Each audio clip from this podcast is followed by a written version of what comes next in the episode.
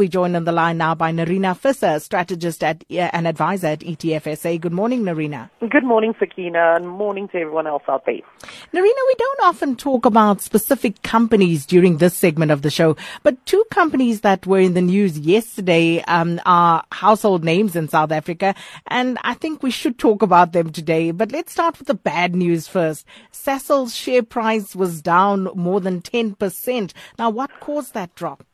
You know that's almost like a like a knife in the heart of South Africa, one of our biggest and proudest companies, Sasol.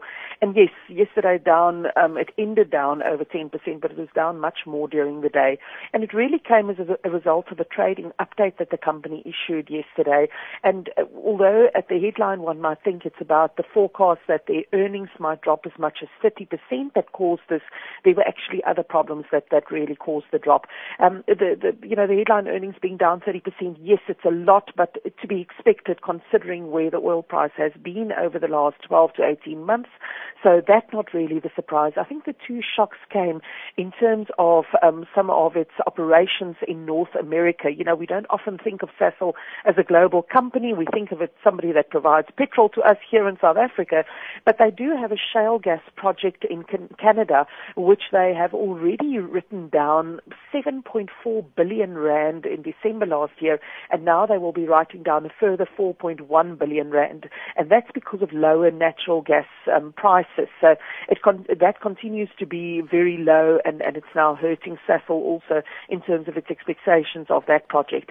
The other major one is an ethane cracker plant that they have in um, Louisiana in the U.S., where um, a project which they, they started, it's about 40% complete now. The original estimates was for this project to cost, to cost $8.1 billion.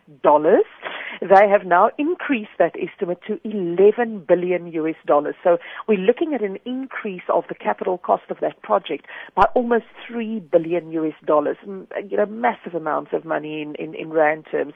And, and yeah, the market took one look at that and, and said, sure, no, maybe Sasol is a bit expensive where it was and knocked that price down by more than 10% yesterday.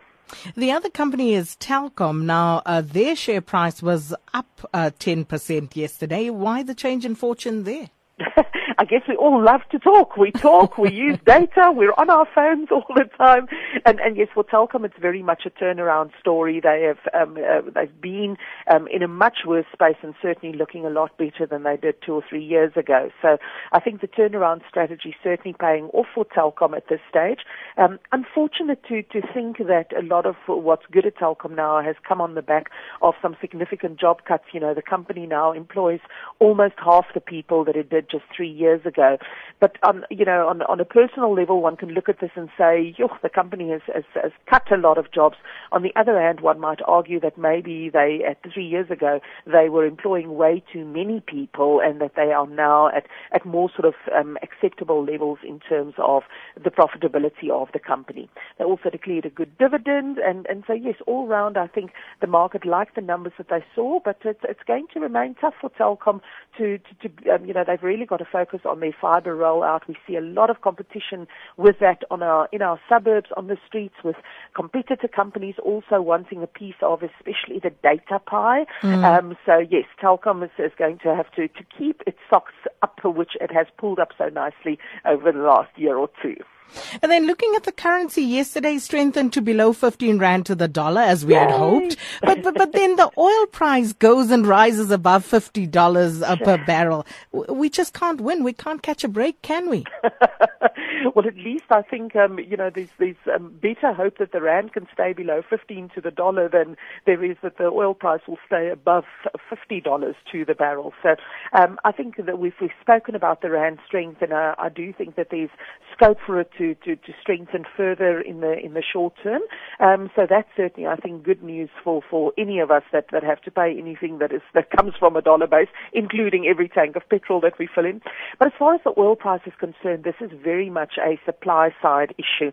Um, two factors really driving that price at the moment. There's been quite a bit of um, problems in in Nigeria, in particular in the Niger Delta region. There's been a lot of attacks um, and, and sabotage at their oil plants there, and that's really sort of um, put a bit of a of a burner under the, the oil price. But the other one also is that that inventories in the U.S. has has fallen by as much as a million barrels, and and that's really also sort of put the supply demand um, equation just slightly out of balance with um, supply now sort of falling to um, to levels where it actually supports a higher oil price. I don't think either of those are really sustainable. We're definitely still not seeing a lot of demand coming through on the oil side. So so yes, I think we've got a better chance of seeing oil back below 50 than we do of the rand going above 15 again. Well, Nerina, we're going to keep hope alive and leave it there. Nerina Visser, strategist and advisor at ETFSA.